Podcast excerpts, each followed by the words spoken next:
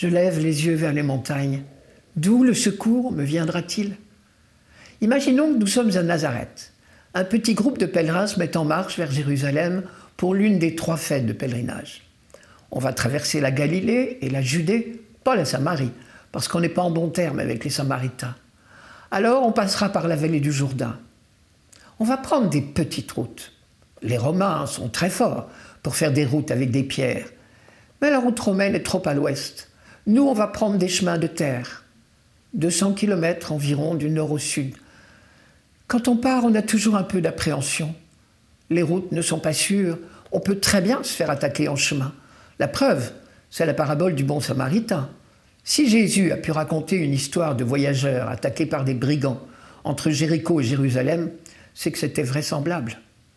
Et puis, il peut bien prendre à Pilate des idées de massacre. Rappelez-vous, celui d'un groupe de Galiléens au temple de Jérusalem, justement. Et enfin, même si rien ne se passe, le pèlerinage va être long et fatigant. On le sait. Monter à Jérusalem, c'est une véritable décision. Mieux même une résolution. Quitter le confort, les habitudes, pour aller vers Dieu tous ensemble, avec les autres. On va partir les yeux fixés sur le but. On n'aura plus pendant toute la durée du pèlerinage qu'un seul horizon.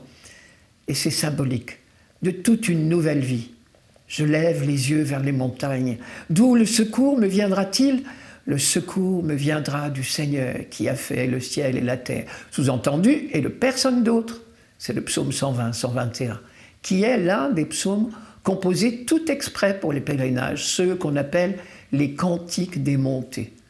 Quand on sait que les montagnes sont aussi le lieu des temples des idoles, il y a derrière ces quelques mots la résolution de ne plus regarder que vers une seule montagne, celle de Jérusalem, celle de Dieu.